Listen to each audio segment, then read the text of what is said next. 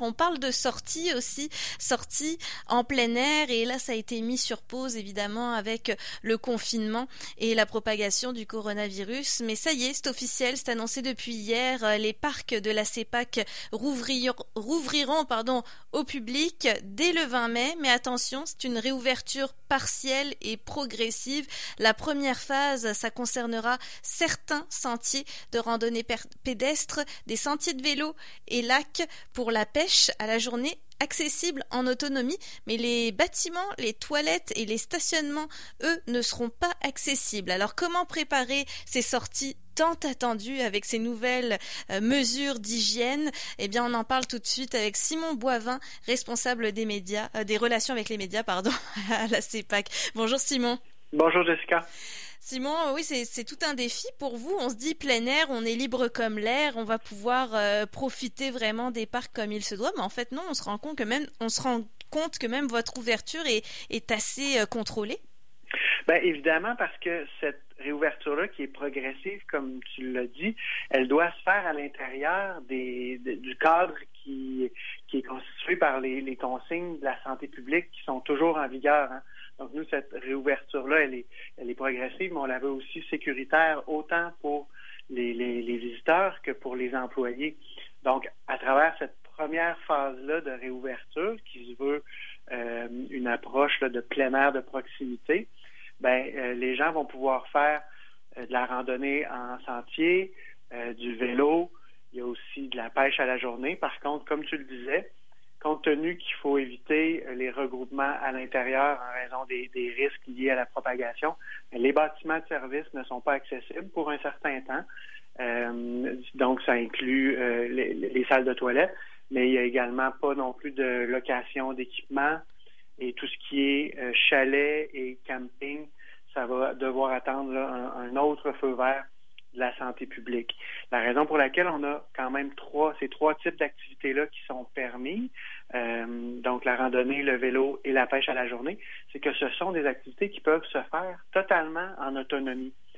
Pour peu qu'on ajuste euh, son, comportement quand même, parce que là, on va demander aux gens de, prendre bien soin de, se procurer en ligne leur droit d'accès avant de venir euh, visiter, afin d'éviter toutes les transactions à, l'entrée du, territoire et donc s'éviter un, point de contact supplémentaire. Mm-hmm. Comment on va comment on va éviter d'avoir parce qu'on parlait des regroupements là mais on, s'entend le 20 mai il y a des gens qui vont se ruer sur vos parcs pour pouvoir profiter de la randonnée comment on, va chercher à éviter euh, et surtout à respecter ce 2 mètres de distance même dans les randonnées? Je pense à des sentiers qui sont par exemple très accessibles très faciles euh, ça va vite d'être nombreux sur ces sentiers là non? Bien, dans un premier temps, il est clair que cette réouverture-là mise aussi sur la responsabilisation des gens. C'est-à-dire qu'il euh, faut que chacun prenne conscience de l'importance du rôle qu'il a à jouer dans, le respect des consignes euh, de santé publique pour que tout se passe bien et donc euh, que les gens respectent par exemple la distanciation, l'importance de, ne pas faire d'attroupement. Par ailleurs, sur le terrain, il va y avoir une signalisation accrue pour expliquer aux gens bien les endroits où ils peuvent se rendre, puis les, bons euh, comportements à adopter. Et en cette matière-là, on a mis en ligne euh, une page au www.cpac.com barre oblique COVID-19 sur laquelle on peut prendre une tonne d'informations, non seulement sur les activités qui sont disponibles en temps réel selon les établissements, parce que ça varie d'un établissement à l'autre, c'est à géométrie variable, mais aussi toutes sortes de recommandations sur les meilleures pratiques à adopter euh, dans le contexte actuel. Par exemple, euh, lorsqu'on est en sentier, faire attention euh, sur les, belvédères, les points de vue, garder une, distance, une distance de deux mètres entre les personnes. Quand on rencontre quelqu'un dans le sentier, si ce n'est pas une boucle, mais un, sentier qui fait l'aller-retour, ben, c'est la personne qui est sur le retour qui doit céder le chemin à la personne qui se rend vers vers le point de vue. Donc, une multitude d'informations comme ça dont les gens peuvent prendre connaissance, euh, non seulement pour savoir quel comportement adopter, mais aussi pour planifier leur visite davantage, pour être en mesure d'être plus autonome euh, une fois sur place. Mm-hmm. il, demeure, il demeure qu'advenant le cas où, euh, à certains endroits, un achalandage trop grand où on constate qu'il ne soit pas possible de faire respecter les, consignes de santé publique, mais le directeur de l'établissement aura toujours loisir soit de contingenter l'accès à un sentier ou un secteur ou même en fermer l'accès si c'est vraiment impossible de respecter la, distanciation. Et de toute façon, vous dites que euh, ce sont seulement certains sentiers de randonnée ou de vélo qui seront rouverts, donc il ne faut pas s'attendre que ça soit le parc au complet. Comment vous choisissez? Est-ce qu'on peut s'attendre à ce que ça soit justement des, sentiers où le regroupement va être plus facile? Est-ce qu'il va y avoir un filtre aussi pour euh, contrôler le nombre de gens qui rentrent sur place? Bien, quand on a fait l'analyse de l'ensemble de nos sentiers, dans l'ensemble du réseau, on a constaté qu'il y avait environ 90% des sentiers sur lesquels la distanciation ne devrait pas poser un problème dans la mesure où les gens euh, adoptent un comportement, euh, un comportement responsable. Dans l'autre 10% où les sentiers sont plus étroits, ben c'est là où euh, le rôle et le jugement du directeur de l'établissement va pouvoir entrer en ligne de compte puis dire bon ben à cet endroit-là, je constate que ce n'est pas possible, donc je ne l'offre pas si on va sur le site Internet à l'heure actuelle, on voit par établissement certains sentiers qui sont offerts, mais c'est pas parfois c'est pas simplement parce que le sentier est, trop étroit, par exemple, qui peut ne pas être offert à cette période-ci de l'année. Euh, il y a des sentiers qui ne sont pas praticables encore, euh, qui ont besoin d'entretien ou qui doivent être euh, dont on doit s'assurer de, la sécurité. Donc, parfois, c'est, c'est mère nature aussi qui peut retarder l'accès hmm. à un sentier et non pas, et non pas la COVID-19. Donc on le rappelle, précaution avant de se déplacer euh, dans l'un des parcs de la CEPAC, c'est d'acheter euh, son droit d'entrée, son droit d'accès au parc national en ligne, donc sur votre site internet cepac.com. Il y aura quand même des paiements possibles sur place, mais c'est vraiment dans l'idée de limiter euh, le contact au moment du paiement.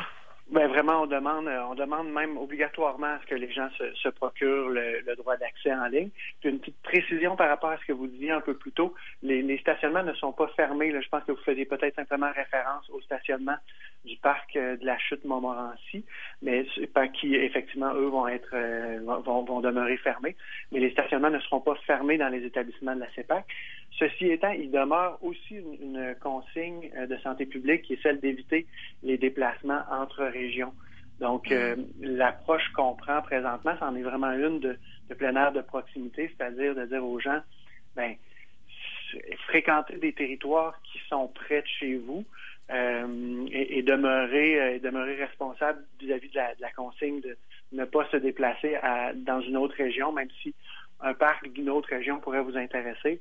À l'heure actuelle, la, consigne est, plutôt celle de, demeurer euh, dans notre région d'origine. Mais on est déjà gâté en plus à Québec, il y a vraiment plusieurs parcs euh, qui, qui, qui sont à proximité de nous sans sortir de la région. Je pense au parc national de la Jacques-Cartier qui à lui tout seul offre toute une pléiade de, de randonnées.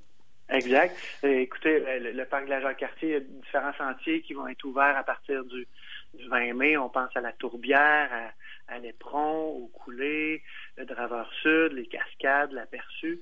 Il y a aussi de la pêche à la journée qui va commencer à partir du 20 mai. Donc, euh, oui, il y a des, il y a des, il y a des, euh, possibilités d'y retourner, puis de justement se, renouer avec les, bienfaits de, de, jouer dehors euh, dans, les parcs nationaux. Ça, ça, a été documenté foisé encore, mais il y a des études qui le disent bien que les gens qui pratiquent des activités extérieures ont euh, non seulement une meilleure santé physique, mais aussi une meilleure euh, concentration, une meilleure, un meilleur sommeil, moins d'anxiété, moins de stress. Donc, je pense que dans le contexte actuel où euh, on a tous été confinés puis on a un peu hâte de sortir de notre salon. Voir la nature, surtout. Oui, voilà, cette réouverture-là va, va, quand même être accueillie elle va être bienvenue, même si elle se fait de façon, on le répète, partielle et euh, graduelle. Mhm. La station touristique du Chénet aussi hein, est toujours dans la région euh, de Québec. Parc de la Chute Montmorency, on en a parlé euh, également. Là, on est vraiment tout près. Et l'aquarium du Québec aussi fait partie du réseau de la CEPAC. Exact, mais autant dans le cas de l'Aquarium du Québec que de la station touristique du Chêné, ce sont des établissements à part qui n'ont pas euh, qui font pas partie de la première phase de, réouverture graduelle. D'accord. Donc, euh, dans ces deux cas-là particuliers, euh, ça ne s'applique pas. Par contre, vous avez raison.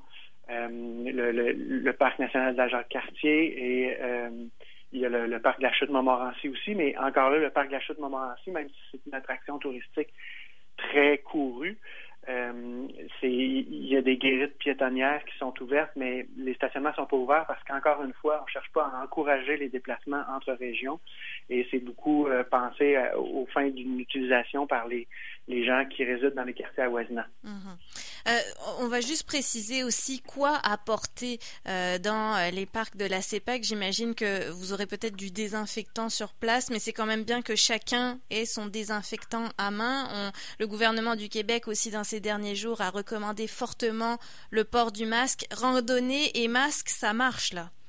Euh, oui, c'est tout à fait possible. Le, masque, de la même façon que le, le encore une fois, euh, bien aligné avec les consignes de, santé publique, le masque n'est pas obligatoire. Par contre, euh, il est recommandé. Et si les gens, bien évidemment, veulent, veulent le mettre, c'est sans problème. Et vous avez raison aussi de dire que parmi les choses qui vont qui vont être mises en place, c'est qu'il va y avoir une augmentation du nombre de distributeurs de, produits désinfectants. Et, généralement, voilà, ce qu'il faut penser, c'est à amener autant que possible son propre équipement. Donc, si vous pensiez, par exemple, faire une journée de pêche à la journée, euh, prévoyez d'amener votre veste de flottaison personnelle plutôt que de d'essayer d'en avoir une sur place. Euh, de la même façon, si vous venez faire du vélo, du, euh, vélo dans, le parc, mais il n'y a pas de location de vélo qui se fait euh, à, ce moment-ci, donc euh, on amène nos effets, nos effets à nous. Mhm. Et puis, euh, si vous voulez aussi apporter votre matériel de désinfection comme des lingettes pour les embarcations, même pour les vôtres, hein, personnellement, pendant la, promenade, évidemment, vous, pourrez le faire aussi. juste précise, vous précisez également sur votre site internet le jour de la visite d'éviter l'heure de pointe si on en a la possibilité. C'est quoi l'heure de pointe dans un parc de la CEPA ben, c'est souvent c'est la fin de semaine, évidemment, c'est sûr que c'est plus couru. Euh, mais euh, en fait, l'heure de pointe sur une journée, une journée de semaine, j'aurais de la difficulté à vous dire. euh, Peut-être l'après-midi? L'idéal, c'est généralement d'arriver tôt. Euh, je dirais que l'heure de pointe doit être entre entre 10h et, 14h environ. Mhm. Évidemment.